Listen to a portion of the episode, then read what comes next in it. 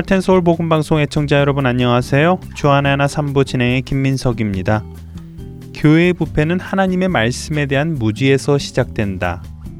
예배가 미신적이고 이교적인 교리가 만연하고 폭정이 난무하게 되는 것은 바로 하나님의 말씀이 가려졌을 때에 일어난다. 무지와 미신, 폭정으로부터 교회를 바로 세울 수 있는 길은 성경을 바로 해석하여 바른 신앙과 예배, 교회의 정치를 회복하고 사회 구석구석을 하나님의 말씀이 지배하도록 하는 것이다. 16세기 부패해가는 로만 카톨릭을 책망하고 그리스도인들이 어떻게 살아가야 하는가를 전하던 윌리엄 퍼킨스가 한 말입니다. 오늘은 여러분과 로만 카톨릭과 개신교 간의 분쟁이 심했던 시기 가운데 영국의 종교 개혁을 주도했던 대표적인 청교도 학자 윌리엄 퍼킨스에 대해 나누겠습니다. 윌리엄 퍼킨스는 1558년 영국의 마스톤 야벳에서 부유한 아버지 토마스 퍼킨스와 어머니 안나 사이에서 태어났습니다. 그의 부모님은 유능하고 신실한 청교도인을 가종교사로 두고 윌리엄의 교육과 신앙을 가르칠 만큼 종교 개혁을 지지하는 분들이었지요. 이런 환경 속에서 윌리엄은 자라면서 성경적인 지식도 풍부해졌고 공부도 잘했습니다. 하지만 예수님을 인격적으로 만나지는 못하고 있었는데요. 19살이 되던 1577년에 윌리엄은 케임브리지 대학에 들어가 공부를 하게 되면서 부모로부터 멀리 떨어져 살게 됩니다. 이때부터 그는 그동안 부모님의 눈치 때문에 할 수 없었던 세상 것들을 마음껏 즐기기 시작하지요. 술을 많이 마시기도 했고 당시 유행하던 마술에도 깊이 빠지게 됩니다. 그러던 그에게 예수님을 인격적으로 만나게 되는 날이 찾아오는데요. 찬양 함께 하신 후에 윌리엄 퍼킨스의 이야기 이어드리겠습니다.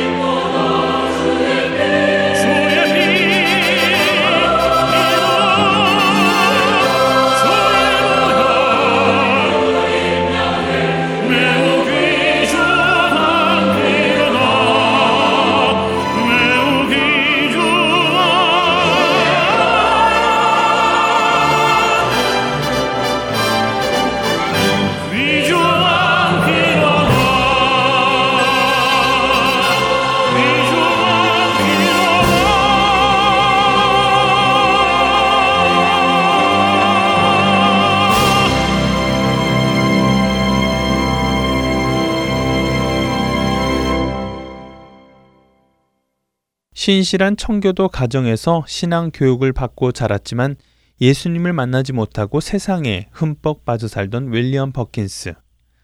그가 그렇게 방탕한 삶을 살던 어느 날이었습니다. 윌리엄이 길을 걷고 있었지요. 그런데 한 여인이 길에서 고집을 부리며 떼를 쓰는 자기 아들을 나무라며 이런 말을 하는 것을 들었습니다. 엄마 말 안 들을래? 말 안 들으면 저기 저 술주전뱅이 퍼킨스에게 보내버릴 거야. 라고 하는 말이었지요. 윌리엄 퍼킨스는 그 말을 듣고 깊은 충격에 빠집니다. 자신의 지금 모습이 어떤 모습인지를 동네의 한 여인의 입술을 통해 들은 것입니다. 그 말을 듣고 그의 마음 속에는 예수님께서 비유로 말씀해 주신 탕자의 모습이 떠올랐습니다. 그리고 그는 이내 자신이 그 탕자라는 사실을 깨닫게 되지요. 지금 하나님께서 자신에게 그 말씀을 하고 계심을 깨달아 알 수 있었습니다. 윌리엄은 즉시 그동안의 삶을 회개합니다. 그리고 자신이 그동안 그렇게도 좋아하던 마술과 술을 끊고 교회에 나아가 말씀을 듣기 시작하지요. 회개하고 교회에 나와 말씀을 듣기 시작하자 그의 마음에는 성경 말씀에 대한 궁금증이 생기기 시작하면서 말씀을 더 깊이 공부하고자 하는 마음이 생기기 시작합니다. 이때부터 윌리엄은 말씀을 읽고 묵상하기 시작하면서 변화의 삶을 살기 시작했습니다. 윌리엄 퍼킨스는 23살이 되던 1581년에 대학을 졸업하고 자신을 위한 삶이 아닌 남에게 복음을 전하는 사람으로 변하여 과거 자신처럼 방탕한 생활을 하는 사람들을 찾아가 복음을 전하는 것은 물론 4년 이상을 감옥과 같은 곳을 찾아가 복음을 전하며 그들이 복음으로 변화되는데 힘을 기울입니다. 그가 전하는 복음으로 인해 많은 사람들이 변화되었고 그의 설교를 듣기 위해 많은 사람들이 여기저기에서 몰려들기 시작했습니다. 이때부터 윌리엄 퍼킨스는 사람들로부터 영성 있는 설교자로 명성을 얻게 되는데요. 그 후 26살이 되던 1584년에 석사 학위를 받은 그는 세인트 앤드류 교회에서 설교자로 활동하면서 성경 연구 교수로 그리고 케임브리지 대학에서 제자들을 모아 가르치게 됩니다. 그는 말씀을 전할 때 당시 설교자가 설교하던 어렵고 알아듣기 힘든 용어들을 사용하지 않고 모든 사람들이 쉽게 이해할 수 있는 명백한 용어들을 사용하였습니다. 또한 그것을 바탕으로 글도 쓰게 되지요. 이때부터 그의 명성은 영국 전역으로 퍼지게 됩니다. 그러면서 그는 사람들 사이에서 영국을 대표하는 종교 개혁자로까지 알려지게 됩니다. 윌리엄은 자신들의 이익을 위해 부정과 부패를 일삼으며 심지어는 사람들에게 잘못된 신앙관까지 심어주던 당시 교회들의 개혁의 필요함을 강조하며 교회 개혁의 지름길은 사람들에게 성경적인 올바른 신앙관을 가르치고 깨닫게 하는 것이라고 믿고 1590년부터는 신앙서적을 출판하는 사역도 시작을 합니다. 그리고 이렇게 나온 첫 번째 책이 바로 기독교의 기초라는 책이었지요. 이 책에서 윌리엄은 당시 로만 카톨릭 교회의 잘못을 지적하며 성경보다 교회 회의와 교황의 권위를 높이는 데서 신앙의 오류가 생겼음을 주장하였고 당시 사람들 사이에서 깊이 자리 잡고 있던 학문으로서의 신학에서는 생명이 없음을 알렸습니다. 그는 신학이 신학으로 끝나지 않고 성도들의 삶에 직접적인 영향을 끼쳐야 한다고 믿었고 그렇게 되도록 노력했습니다. 사람들은 그의 설교를 듣고 그의 책을 읽으며 기독교인으로서 세상에서 당면한 문제들을 어떻게 성경적으로 해결할 수 있는지에 대한 기초를 든든히 제공받게 됩니다.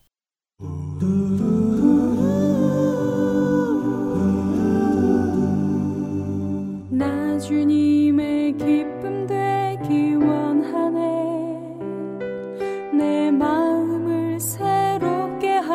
하소서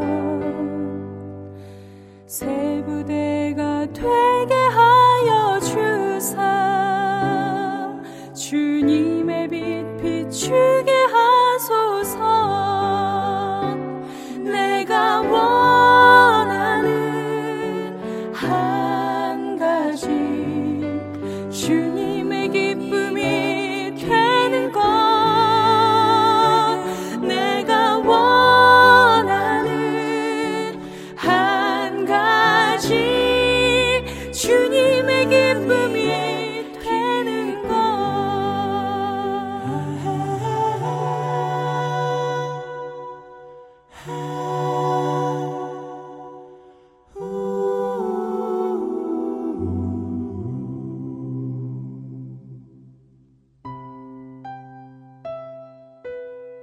주님의 기쁨 되기 원하네.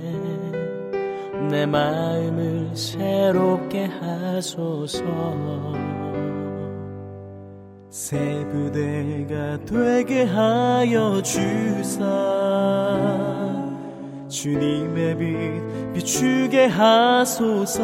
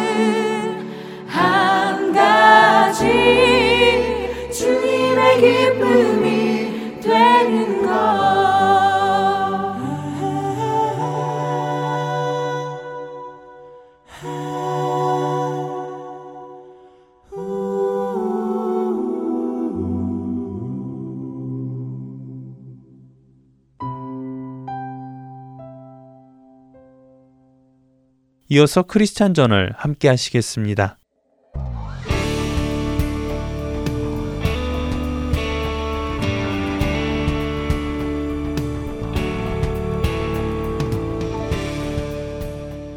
여러분 안녕하십니까? 크리스천 저널의 최승진입니다. 크리스천 저널 이 시간은 세계 기독교계의 소식과 우리 기독교인들이 알아야 할 소식들을 한 주간 모아 전해드리며 우리 크리스찬들이 어떤 관점으로 이런 사건들을 보아야 할지 함께 생각해 보는 시간입니다. 먼저 뉴스를 전해드리겠습니다. 북한 당국에 억류되었던 캐나다 토론토 큰빛 교회의 이면수 목사가 억류 31개월 만에 병보석으로 석방되었다는 소식입니다. 임현수 목사는 지난 2015년 1월 말 나진에서 평양으로 들어가다 연락이 두절된 후 북한 국가 전복 음모의 혐의로 종신 노역형을 선고받고 억류되어 있었습니다. 그동안 많은 사람들이 임현수 목사의 석방을 위해 기도해 왔는데 북한은 지난 8월 9일 인도주의적 견지에서 병보석을 허락한다며 임현수 목사의 석방을 보도했습니다. 다음 뉴스입니다. 근본주의 이슬람의 성향이 강한 파키스탄에서 무슬림을 대상으로 한 대규모 전도 집회가 열려 화제가 되고 있다고 영국 크리스찬 투데이가 보도했습니다. 파키스탄 카라치에서 열린 이번 전도 집회에는 100만여 명이 모인 것으로 보도되었는데 카라치 지역은 그동안 기독교인들이 신성 모독이나 이슬람을 공격했다는 이유로 투옥되고 고소당하던 지역이었기에 더 놀람을 주고 있습니다. 마지막 뉴스입니다. 최근 말레이시아 이슬람 지도자들이 자국 내 복음주의 전도 집회를 금지하라는 반복음주의법을 제안하고 나서 크리스찬들과 무슬림들 사이의 긴장이 고조되고 있다는 소식입니다. 말레이시아 중앙 언론인 말레이어는 자신들의 보도를 통해 복음주의는 극단주의이며 테러의 위험과 종교 간의 평화를 위협하는 주의라며 기독교를 공격하였고 이를 바탕으로 반복음주의법이 생겨나야 한다고 주장했습니다. 이에 말레이시아 복음주의 협의회의 회장 유홍생 목사는 즉각 성명서를 발표하고 기독교는 사랑하고 용서하는 종교이며 나누고 사는 법을 가르치는 종교라고 강조하며 해명했습니다. 또한 유홍생 목사는 말레이시아 연방헌법에 모든 사람이 자신의 종교를 고백하고 실천할 권리와 전파할 권리가 분명히 규정되어 있음을 강조하며 기독교를 향한 적대감을 조장하는 언론과 출판물에 대해 조치를 취할 것을 보안 당국에 강력히 요구했습니다. 뉴스를 마칩니다.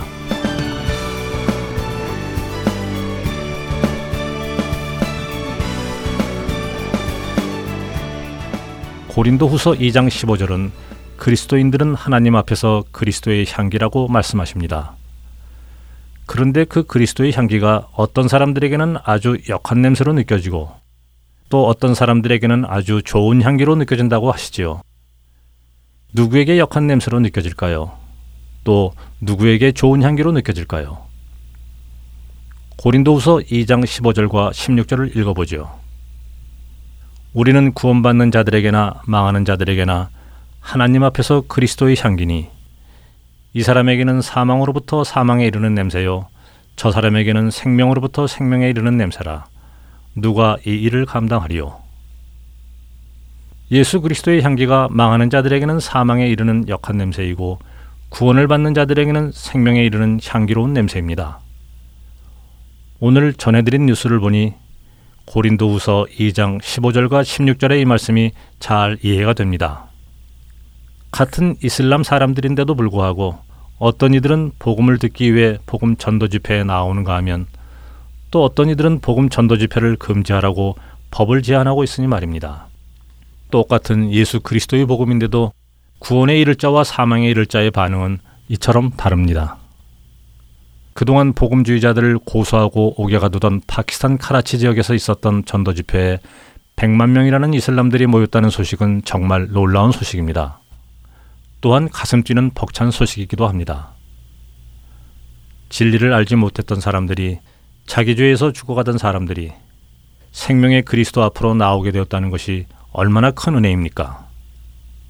그러나 동시에 이런 집회를 막으려는 자들에게는 그리스도의 복음이 너무도 역겨운 것으로 느껴지는가 봅니다. 그러나 언젠가 이들에게도 이 냄새가 향기로운 생명의 냄새로 맡아지게 되기를 소원해 봅니다. 어떻게 하면 그렇게 될 수 있을까요? 읽어드렸던 고린도 후서 2장 16절을 다시 읽어보겠습니다. 이 사람에게는 사망으로부터 사망에 이르는 냄새요. 저 사람에게는 생명으로부터 생명에 이르는 냄새라. 누가 이 일을 감당하리요? 이 구절의 끝에 나오는 누가 이 일을 감당하리요라는 말씀은 과연 누가 이런 향기가 되겠냐는 말씀입니다. 그리고 그 다음 절에 이 질문에 대한 답을 말씀하십니다. 17절입니다. 우리는 수많은 사람들처럼 하나님의 말씀을 혼잡하게 하지 아니하고 곧 순전함으로 하나님께 받은 것 같이 하나님 앞에서와 그리스도 안에서 말하노라. 같은 구절을 세 번역으로 읽어드리죠. 우리는 저 많은 사람들처럼 하나님의 말씀을 팔아서 먹고 살아가는 장사꾼이 아닙니다. 우리는 하나님께서 보내신 일꾼답게 진실한 마음으로 일하는 사람들입니다. 우리는 하나님이 보시는 앞에서 그리스도 안에서 말하는 것입니다. 어떤 사람이 그리스도의 향기가 되는 일을 감당하겠습니까? 바로 하나님께서 보내신 일꾼답게 진실한 마음으로 일하는 사람들입니다. 그리고 이것은 바로 여러분과 제가 해야 할 일이지요. 우리가 하나님께서 보내신 일꾼답게 진실한 마음으로 일하며 살아갈 때 우리에게는 그리스도의 생명의 향기가 나타날 것입니다. 그리고 그 생명의 향기를 통해 사망에서 생명으로 옮겨지는 역사들이 나타날 것입니다. 그렇게 쓰임 받는 우리들이 되기를 바랍니다. 크리스천 저널 마치겠습니다.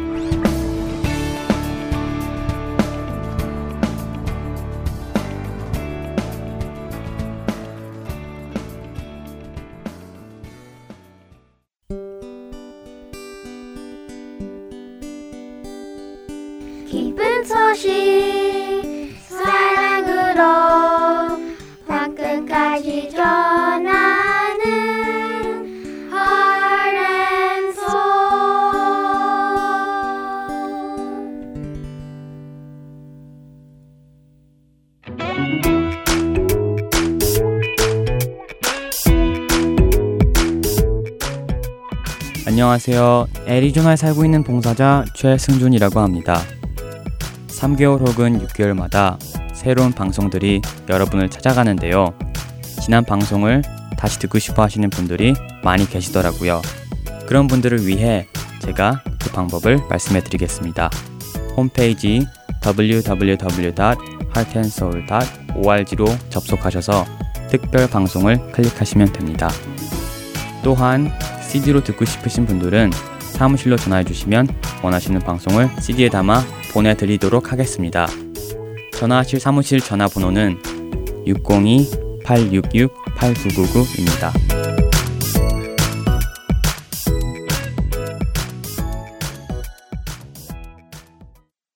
성경 번역의 역사를 알아보는 프로그램 성서 이야기로 이어드립니다.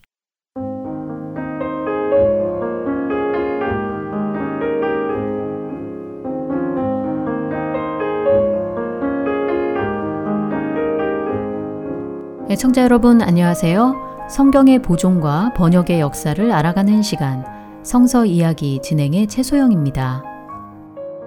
지난 시간에는 신약 성경의 정경화 과정에 대해 살펴보았는데요. 신약 성경의 정경은 초대교회에서 인정되고 사용되어 온 것으로서 사도성, 보편성, 정통성 이렇게 세 가지 기준에 맞는 책들을 최종적으로 확정한 것이었습니다. 그리고 신약의 정경을 확정하게 된 데는 마르시온파라는 이단이 결정적 원인이었다고 말씀드렸었는데요. 마르시온파는 구약을 부정하고 신약 성경의 일부만을 취하여 정경이라고 주장하던 이단이었습니다. 이로 인해 교회는 무엇이 진리이고 무엇이 이단인지를 구별하기 위해 정경을 공식적으로 확정해야 했지요. 그 당시 마르시온파와 같은 이단들이 등장했을 뿐 아니라 사도들의 이름을 붙여 마치 사도가 쓴 것처럼 위조한 책들도 있었습니다. 이렇듯 많은 사람들을 미혹해 하여 진리로부터 멀어지게 하려는 방해가 끊이지 않았는데요. 이것은 결국 진리의 말씀인 성경에 대한 방해였습니다. 이단이나 거짓 가르침을 분별하고 진리를 따른다는 것은 결국 성경을 기준으로 삼아 성경만을 따른다는 의미이지요. 그렇기에 진리의 말씀인 성경만을 따르던 많은 그리스도인들은 핍박과 위험 속에서도 믿음을 지킬 수 있었습니다. 교회와 그리스도인들에 대한 최초의 대규모 핍박은 주후 64년 네로 황제가 다스리던 때에 일어났습니다. 로마 제국의 네로 황제는 자신이 일으킨 로마 대화재 사건을 그리스도인의 탓으로 돌렸고 이를 계기로 많은 그리스도인들이 엄청난 핍박을 당했지요. 로마 당국은 그리스도인들의 재산을 빼앗고 교회와 기독교 서적들을 불에 태웠습니다. 황제 숭배를 거부한 그리스도인들을 잔인한 방법으로 고문하고 죽이기까지 했었는데요. 네로 황제 때 시작된 그리스도인들을 향한 이러한 핍박은 그 후 250년 동안이나 계속되었습니다. 그리고 바로 이 시기에 성경과 기독교 관련 책자를 모두 압수하여 불태워버리라는 칙령이 내려지는 등 성경을 없애고자 하는 방해 역시 계속되었지요. 이 명령을 거부하는 그리스도인들은 화형이나 참수를 당했습니다. 그러나 어떤 그리스도인들은 성경을 지키기 위해 기꺼이 자신의 목숨을 내놓았지요. 지금은 성경도 대량 생산되어 집에 여러 권씩 가지고 있고 어디에 가도 쉽게 구할 수 있지만 모든 성경을 일일이 손으로 필사하여 만들었던 그 당시에는 성경책이 정말 귀했을 것입니다. 만약 그 당시 모든 그리스도인들이 순순히 성경을 내주어 성경이 모두 불태워졌다면 성경이 보존되어 지금 우리에게까지 전해질 수 있었을까요? 그리스도인 안에 거하시는 성령의 능력이 아니고서는 핍박 속에서 목숨을 걸고 성경을 지키고 보존하는 것은 불가능했을 것입니다. 성경의 기록과 마찬가지로 성경의 보존도 사람을 통해 일하시는 하나님의 능력과 섭리로 인해 이루어진 것이지요. 거의 250년 동안 지속되었던 기독교에 대한 핍박이 종지부를 찍게 된 것은 주후 312년 콘스탄티누스가 전쟁에 승리하며 로마 제국의 황제가 되면서부터였는데요. 기록에 의하면 그는 전쟁을 앞두고 환상을 보았는데 하늘에서 십자가가 빛나고 있었고 그 십자가에는 이 표시 속에 승리가 있다라고 적혀 있었다고 합니다. 콘스탄티누스가 전쟁에서 승리하고 황제가 된 후 그리스도인들에 대한 핍박을 금지시키고 기독교를 제국의 국교로 지정하였지요. 또한 콘스탄티누스 황제는 에우세비우스라는 주교에게 명하여 성경 사본 50부를 만들게 하였는데요. 질 좋은 가죽 종이에 최고의 필사자들이 정확하고 읽기 쉽게 쓰도록 했다고 합니다. 주후 300년대 초반에만 해도 성경을 가지고 있던 그리스도인들은 죽임을 당했지만 불과 20여 년 후에 이 성경은 제국을 뒷받침하는 가장 중요한 책이 된 것입니다. 거의 250년간 로마의 극심한 핍박을 견디고 기독교는 이제 제국의 국교로서 제국의 전역과 여러 나라에 전파되었지요. 이와 함께 성경은 세계의 언어로 번역되기 시작했습니다. 최초의 번역 성경은 주전 3세기에 구약 전체를 그리스어로 번역한 것이었는데요. 여러분 혹시 그 이름을 기억하고 계신가요? 네, 바로 70인역입니다. 이 70인역은 신약시대의 그리스도인들이 사용했던 구약 성경이었고요. 역사상 가장 중요한 성경 번역판으로 알려져 있는데요. 70인역 다음으로 중요하고 영향력 있는 번역 성경은 5세기 초에 히에로니무스가 신구약 전체를 라틴어로 번역한 불가타역입니다. 이미 4세기에 라틴어로 번역된 여러 성경 사본들이 존재하고 있었는데요. 이 라틴어 사본들은 주로 70인역을 번역하여 옮긴 것이었습니다. 그러니까 그리스어에서 라틴어로 옮긴 성경 사본들이었지요. 그러나 히에로니무스는 적어도 구약 성경은 원어인 히브리어에서 옮기기로 결심하고 그리스어로 된 70인역이 아니라 히브리어 구약 성경을 토대로 번역하였습니다. 이렇게 해서 번역된 성경이 바로 불가타역인데요. 이 불가타역은 그 후 거의 천년이 넘도록 로마 교회가 사용한 공식 번역판이었습니다. 이뿐 아니라 6세기까지 성경은 시리아어, 고트어, 아르메니아어, 조지아어, 에티오피아어, 콥트어, 슬라브어 등의 언어들로 번역되었는데요. 이러한 언어들 중에는 아직 문자가 개발되지 않은 언어들도 있었습니다. 문자가 없는 언어로 성경을 번역하기 위해서는 그 언어의 문자를 만들어내야 했지요. 그래서 성경 번역가들은 직접 그 언어의 문자를 개발하여 성경을 번역하기도 했습니다. 문자가 개발되었다 하더라도 성경을 번역하는 것은 그렇게 단순한 일이 아니었을 텐데요. 성경에 나온 단어나 개념을 그 언어로 최대한 잘 전달하기 위해 그 언어를 사용하는 사람들의 문화를 연구하고 이해해야 했지요. 때로는 성경 속의 추상적 개념을 전달하기 위해 아예 새로운 단어를 만들어내기도 했습니다. 이러한 성경 번역 작업은 단기간에 할 수 있는 간단한 일이 아니기에 전문성과 사명감 없이는 할 수 없는 일이겠지요. 하나님의 말씀인 성경을 전하고자 전혀 다른 문화 속에 들어가 어려움과 희생을 감수했던 수많은 성경 번역가들이 있었기에 지금 우리도 성경을 읽을 수 있게 된 것입니다. 하나님의 말씀, 진리의 말씀인 성경은 오랜 억압과 핍박 속에서도 사라지지 않고 믿음의 사람들을 통해 전파되고 번역되고 가르쳐져 왔습니다. 성경을 기록하는 사람, 기록된 성경을 읽고 전하고 가르치는 사람, 죽음을 감수하며 성경을 지키던 사람, 그리고 성경을 번역하는 사람. 이들은 모두 하나님의 말씀인 성경을 통해 변화되어 또 다른 사람들에게 그 생명의 말씀을 전파하는 일을 감당했습니다. 역사 속에서 많은 피와 땀의 대가로 전해진 성경. 무엇보다 우리에게 성경을 주시고자 하시는 하나님의 열심이 담긴 이 성경 말씀이 저와 여러분 속에 풍성히 거하여 정체되지 않고 곳곳으로 흘러나가는 은혜를 경험하길 소망합니다. 오늘은 핍박의 시대를 거쳐 제국의 국교가 되기까지 성경이 어떻게 보존되고 번역되었는지에 대해 살펴보았는데요. 다음 시간에는 중세시대의 성경에 대해 공부하도록 하겠습니다. 성서 이야기 여기서 마칩니다. 다음 시간에 뵙겠습니다. 안녕히 계세요.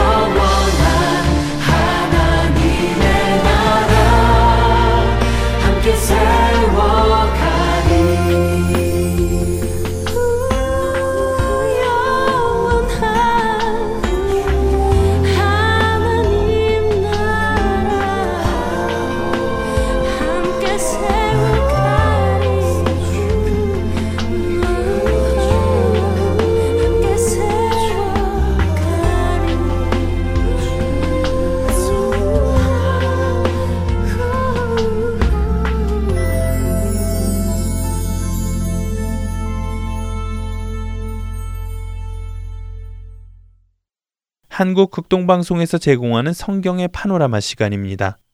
오늘은 쉽게 이해되는 계시록 1편을 들으시겠습니다.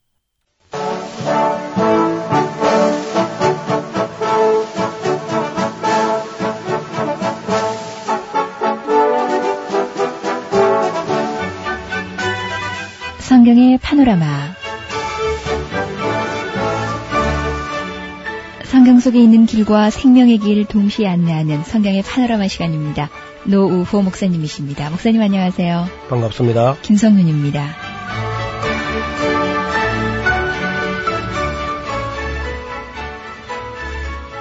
이제 신약 마지막 요한 계시록이 남아 있습니다. 네. 그동안 이 시간을 함께 하신 여러분께 참 감사를 드리고요. 저에게도 또 성경 전체를 다시 한번 같이 이야기할 수 있어 참 기쁜 시간이었습니다. 저 또한 그렇고요. 예. 청취자 여러분들께서 그동안에 부분적으로만 보던 성경을 전체적으로 보는 그런 안목이 열려졌으면 하는데요. 오늘부터 우리가 마지막까지 쭉 이어질 말씀은 그동안 그저 난해하기로 유명한 성경 요한계시록인데요. 네. 요한계시록은 사실 성경학자들도 좀 어려워하는 책입니다. 그래도 이 종말론은 사실 우리가 좀 제대로 해야 될 그런 논의 중에 하나인데 네. 그동안에 우리 한국 사회나 미국 사회에 퍼져 있는 이 종말론이 매우 잘못된 종말론이 퍼져 있었습니다. 유럽도 마찬가지고요. 네. 다시 말하면 제가 지금까지 살펴본 대로 종말론에 앞서서 종말론이라는 것은 하나의 논의라고 하는 것이고 논리이기 때문에 그것은 뭐 어느 것이 절대라 말하기 어렵습니다. 누가 말해도 네. 그러나 이제 종말론을 하기에 앞서서 가장 중요한 종말론의 집대성이라고 할 수 있는 요한 계시록이라는 책을 좀 바로 이해한 다음에 이에 대한 재론의 여지가 없을 만큼 명확한 이해가 된 다음에 종말론이 논의되어야 됐었는데 이게 되지 않은 채 지금까지 서구 신학자들이 종말론에 대한 이해를 바르게 못한 것은 요한 계시록 이해를 바르게 못했기 때문에 네. 종말론이 아주 큰 혼란을 가져왔습니다. 근데 한국에는 얼핏 보기는 한국과 미국에 퍼져 있는 종말론이 매우 보수적이고 성서적인 것 같은 그런 종말론이 퍼져 있지만은 실제적으로는 성경을 많이 인용하고 있으면서도 성경을 잘못 이해하고 있는, 다시 말하면 오해하고 있는 그런 부분이 많습니다. 세대주의적 종말론이라는 건데 이른바 네. 이 세대주의적 종말론이라는 것은 성경을 많이 인용을 하지만은 성경을 많이 인용한다고 그게 성서적인 건 아닙니다. 네. 예를 들면 이단들은 뭐 완전히 성경을 다 외워가지고 말하고 있지만은 사실은 성경적이지 않은 이야기를 하고 있거든요. 이 세대주의적 종말론은 우리 기독교의 정통적인 학설도 아니고 또 우리 기독교의 전통도 아니었습니다. 이 학설을 주창한 사람은 존 넬슨 다르비라는 사람인데 존 넬슨 다르비는 1800년에서 1882년까지 살았던 인물입니다. 네. 이 사람은 매우 개인으로는 참 그 경건하고요. 학문적 열정이나 신앙의 어떤 열정이 굉장한 인물이었는데 열정적인 사람이 때로는 과오를 범할 때는 치명적으로 그 열정을 불태워 가지고 네. 잘못된 데로 갈 수 있습니다. 그 중에 이제 아주 중요한 것이 세대주의적 종말론. 이것이 또 다른 종말론 하나하고 결탁이 되면서 미국의 종말론이 되는데 또 다른 종말론은 뭐냐 하면은 비밀스러운 휴거라는 책이 있었습니다. 우리나라에서 휴거라는 책이 많이 나왔었잖아요, 한때. 예, 각 가정마다 한두 권 책은 있을 거예요. 그러니까 그게 보통 문제가 아니거든요. 그리고 네. 휴거라는 책이 역시 그 성경을 인용하는 것 같으면서도 사실은 상당히 성경에서 많이 멀어진 책인데요. 휴거라는 책은 우리 기독교적인 서정이 아닙니다, 원래. 음. 그것이 어디서 나온 책이냐 하면은 로만 카톨릭 쪽인데 로만 카톨릭 중에서도 로만 카톨릭이 아니고 스페인 카톨릭. 스페인 카톨릭을 대체로 우리가 제수잇 교단이라 그러는데요. 네. 이 제수잇 교단에 속한 사람이 그 사람 본명은 임마누엘 라쿤자라는 사람이었는데 역시 1801년에 스페인의 예수회 신부였던 임마누엘 라쿤자가 책을 한 권 썼는데 그 책이 이제 휴거라는 책이죠. 네.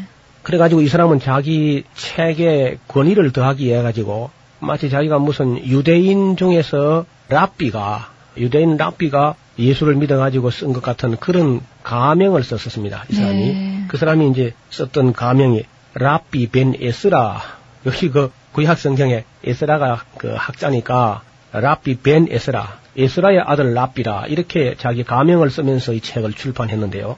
이 책이 1812년에 스페인어로 출판되었고 1816년에 런던에서 출판된 것이 이제 서구 신학, 서구 종말론을 잘못된 대로 이끌어간 겁니다. 그리고 1826년에는 캔터베리 대주교였던 메이틀랜드 박사가 예언서라 하는 이름으로 이 책을 출판했습니다. 네. 그리고 1827년에는 꽤 유명하게 알려진 성서학자 에드워드 어빙이라는 사람이 있었어요. 이 에드워드 어빙은 매우 유명한 그런 성경학자인데 이 사람이 또 영어로 번역하면서 서방 세계에 퍼져나갔고 그 후 결국 이제 영어로 퍼지면은 온 세상으로 퍼질 수밖에 없습니다. 그렇군요. 그때까지 별로 이 종말론에 관한 책들이 유명한 책이 별로 없었어요. 그리고 왜 그렇게 되냐 하면은 존 칼빈 같은 위대한 성경학자가 요한계시록은 솔직히 3장까지는 내가 어느 정도 이해하겠는데 네. 3장 이후는 나도 솔직히 모르겠다 하고 붓을 꺾었답니다. 아. 주, 석을 하다가. 예. 그러니까 뭐 칼빈 같은 대학자가 그저 붓을 꺾은 책을 하물며 뭐 우리 범부가 이걸 다룬다는 건 참 어려운 일이죠. 거기다가 마르틴 루터 같은 분은 계시록에는 그 단어 수만큼이나 수수께끼가 많은 책이다. 이렇게 또 이제 계시록을 어렵게 말해버리니까 아유. 대부분 그 후배들은 그만 아예 손을 안 대는 게 예의다. 네. 이런 식으로 해서 계시록을 좀 적극적으로 알려고 노력을 하지 않았던 것이 기독교의 큰 이제 잘못이었기도 하고요. 잘 모르면은 남의 책도 함부로 이게 소개해서는 안 되는데 영국과 미국이 존 넬슨 다비의 세대주의적 종말론과 그 다음에 이 휴거 이마누엘 라쿤자가 쓴 그 랍비 벤 에스라라는 가명으로 써냈던 이 휴거라는 책을 가지고 미국과 한국의 종말론을 온전히 그저 세대주의적 종말론을 흐르게 그렇게 만들어 놨습니다. 예. 그러니까 이런 종말론이 들어왔을 때 우리 한국에서 끝까지 이건 잘못됐다. 이거는 성경에 맞지 않다고 우기고 아주 고집스럽게 성경적 종말론을 주장하던 분이 이제 지금은 주님께 갔습니다만 박형용 박사라고 이름 들어보셨지요? 예. 그 보수 교단의 거두였던 박형용 박사 혼자서 세대주의적 종말론은 잘못되었다. 음. 그렇게 외롭게 이제 투쟁하시다가 하늘나라 가셨고요. 그런 거는 가시고 나니까 일반적으로 신약 성경을 전공한 분들이 상당히 많은 분들이 그냥 세대주의적 종말론을 마치 성경적이고 보수적인 종말론인 양 받아들인 겁니다. 네. 한국에서도 매우 유명한 이름만 대면 다 알만한 그런 분들이 세대주의적 종말론을 성서적인 종말론으로 수용을 해버리기 때문에 그렇네요. 우리 한국교회 전체가 이 잘못된 종말론 때문에 지금까지 번번이 이렇게 몸살을 앓게 됩니다. 근데 이 종말론이라는 것이 이루어지지 않은 미래에 대한 일들을 말을 해야 되기 때문에 참 맞습니다. 신중을 기해야 되고 부담스럽긴 해요. 예. 그래서 어떤 목사님들은 아예 그만 계시록은 아직 우리 현실에 안 나타났기 때문에 예. 그만 덮어놓고 내 평생 손 안 되겠다. 이렇게 아주 결단을 하시고 아예 계시록을 손대지 않는 분들이 있습니다. 그런 목사님들이 상당히 많아요. 참 조심스럽고 사려 깊은 그런 생각이긴 한데 문제는 이제 종말론적인 문제가 교회에 발생했을 때 네. 어떤 이단 운동이 일어났을 때는 속수무책입니다. 음. 계시록을 알지 못하면 예. 그래서 저도 한 성경 계시록 연구만 한 20년 동안 쭉 이렇게 자료를 모아보고 또 성경 자체를 보고 하면서 정말 계시록을 우리가 알 수 없는 책인가? 이게 도대체 기록될 때 어떠한 마음을 가지고 이 책이 기록됐는가? 이게 정말 요한의 어떤 생각을 기록한 것인가? 아니면 하나님의 계신가? 네. 하나님의 계시라면은 어떻게 모르게 했을 리가 있는가? 그런 것을 아주 고민하면서 계시록 연구에 그저 한 20년 가까이 갖다 바친 셈이 되겠어요. 네. 다른 부분도 이제 성경에 난해한 부분이 있어서 성경을 다 이해한다고는 할 수 없지만은 계시록은 좀 여전히 그래 수수께끼가 많은 책처럼 그렇게 남아 있었습니다. 지금까지 많이 책들이 나오긴 했는데 역시 계시록을 해석하는 분들이 계시록을 잘 알지 못하고 해석을 하게 되고 심지어 성경을 번역하신 분들 중에서도 계시록의 내용을 알지 못하고 번역하게 되니까 그 번역의 단어가 이렇게도 번역할 수 있고 저렇게도 번역할 수 있는 그런 단어가 있습니다. 근데 이것이 이제 그 계시록을 알면은 다른 번역이 나왔어야 되는데 다른 내용으로 그 번역까지도 문제를 일으킬 정도로 계시록에 대해서는 거의 성경을 번역하는 분들도 이해를 못한 채 번역한 부분이 상당히 많이 있습니다. 그래서 오늘 우리가 지금부터 몇 시간에 걸쳐서 하도 이 이단과 사이비가 꼭이 계시록을 잘못 풀어가지고 사이비가 나오는데 이 계시록 내용이 아마 처음부터 끝까지 다 듣고 나시면은 계시록이 그리 어려운 책이 아니라는 사실을 아시게 될 것이고 네. 그리고 그러고 나면은 지금까지 우리 사회에 이단 사이비 종말론이 어떻게 잘못됐는가 어디서 잘못 본 것인가 하는 것도 금방 드러나게 될 것이고 또 세대주의적 종말론이나 그 휴고라는 책이 어떻게 성경에 맞지 않는가 그걸 쉽게 이해할 수 있을 줄로 압니다. 네, 그렇게 어려운 책이 아니다. 예. 한눈에 쉽게 이해가 가실 겁니다. 예. 기대해 주셔도 좋겠네요. 그래요. 이게 모를 때는 참 어려운 책이에요. 그런데 예. 사실은 알고 나면은 또 어떤 면에서는 계시록처럼 쉬운 책도 없습니다. 이만한 분량을 가지고 있으면서 네. 이렇게 계시록처럼 단번에 전체가 다 보일 수 있는 책이 많지 않아요. 이것은 따로 떼어서 뭐 한두 절 가지고 설교하기는 안 한 것보다 나을지 모르지만 별로 의미가 없습니다. 네. 계시록은 적어도 세 가지 내용을 가지고 이제 기록됐는데 이 세 가지 내용을 거의 동시에 다 봐야만 전체가 바로 보이고 또 부분도 바로 보이는데 전체가 바로 안 보인 분들은 사실 부분도 바로 보이지 않는 거라고 볼 수 있어요. 성경이 언제나 그렇습니다만은 전체를 바로 본 사람은 부분도 바로 볼 수 있는데 전체가 옳게 보이지 않은 분들은 부분도 옳게 보지 못한다는 겁니다. 네. 그래서 계시록뿐 아니라 성경 전체를 우리가 창세기부터 계시록까지 또 특별히 무슨 책이든지 1장 1절부터 마지막 장 마지막 절까지 전체로 보는 안목이 굉장히 중요하고 특히 요한계시록은 다른 어느 책보다도 전체로 이해하지 못하면은 요한계시록 알기가 굉장히 어렵습니다. 우리가 이 다음 시간에는 이제 계시록의 그 기록된 배경하고 내용을 좀 차분히 살펴보려고 합니다. 오늘 여기까지 해서 마치겠습니다. 감사합니다. 노우호 목사님이셨습니다. 목사님 고맙습니다. 감사합니다. 김성윤이었습니다.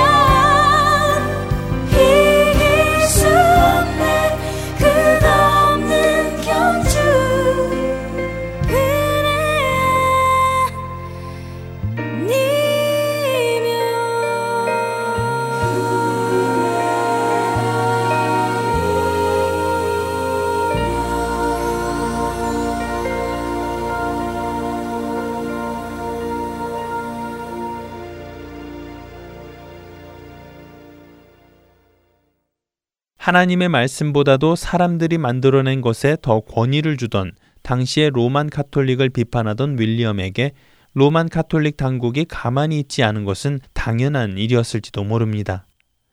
로만 카톨릭 당국은 윌리엄 퍼킨스와 그를 지지하는 청교도인들에 대한 경계를 강화해 나가기 시작하고 윌리엄을 소환하여 신문까지 하게 됐지요. 하지만 윌리엄 퍼킨스는 그러한 위협에도 굴하지 않고 더욱더 철저한 교회 개혁을 촉구해 나갑니다. 1591년에는 황금 사슬이라는 책을 발간하며 로만 카톨릭 교회의 잘못된 구원관을 면밀히 사람들에게 알리지요. 그는 인간의 타락은 전적으로 인간에 의해 일어난 타락입니다. 하나님의 공로 없이는 인간이 그 타락에서 벗어날 수 없었습니다. 하지만 하나님께서는 그런 우리 인간에게 예수님의 희생을 통해 하나님의 자녀가 될 수 있는 길을 열어주셨습니다. 그것은 천지를 창조하시기 이전부터 구원할 사람을 미리 예정하신 하나님의 완벽한 계획이며 하나님의 전적인 은혜입니다. 라고 그 책에서 말합니다. 또한 윌리엄 퍼킨스는 설교자들에게 말하길 사람들에게 자신의 학문성을 과시하지 말고 지성으로만이 아니라 어떻게 하면 성경 말씀을 삶 속에 적용할 수 있는지에 대해 초점을 맞추라고 말합니다. 그리고 당시 설교자들 사이에서 많이 설교되어지는 방식인 말씀보다 감정이나 지성에 호소하는 설교 방식이 올바르지 않은 설교임을 지적합니다. 이렇게 복음을 전하는데 전념하던 윌리엄 퍼킨스는 37살이 되던 1595년이 되어서야 결혼을 하게 되는데요. 하지만 결혼한 후 급격히 몸이 쇠약해지기 시작하면서 그동안 대학에서 제자들을 모아 가르치던 일을 그만두게 되었고 투병 생활을 하던 중 1602년 44살의 젊은 나이에 하나님의 부르심을 받게 됩니다.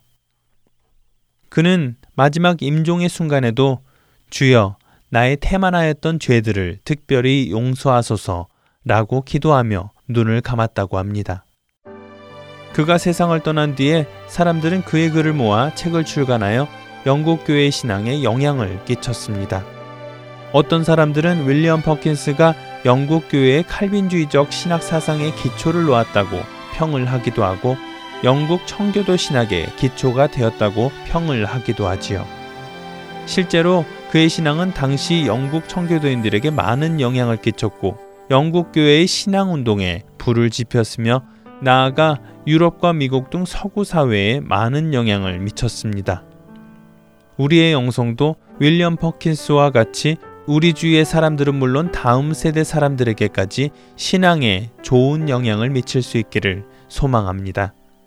구성과 진행의 김민석이었습니다. 여러분 안녕히 계세요.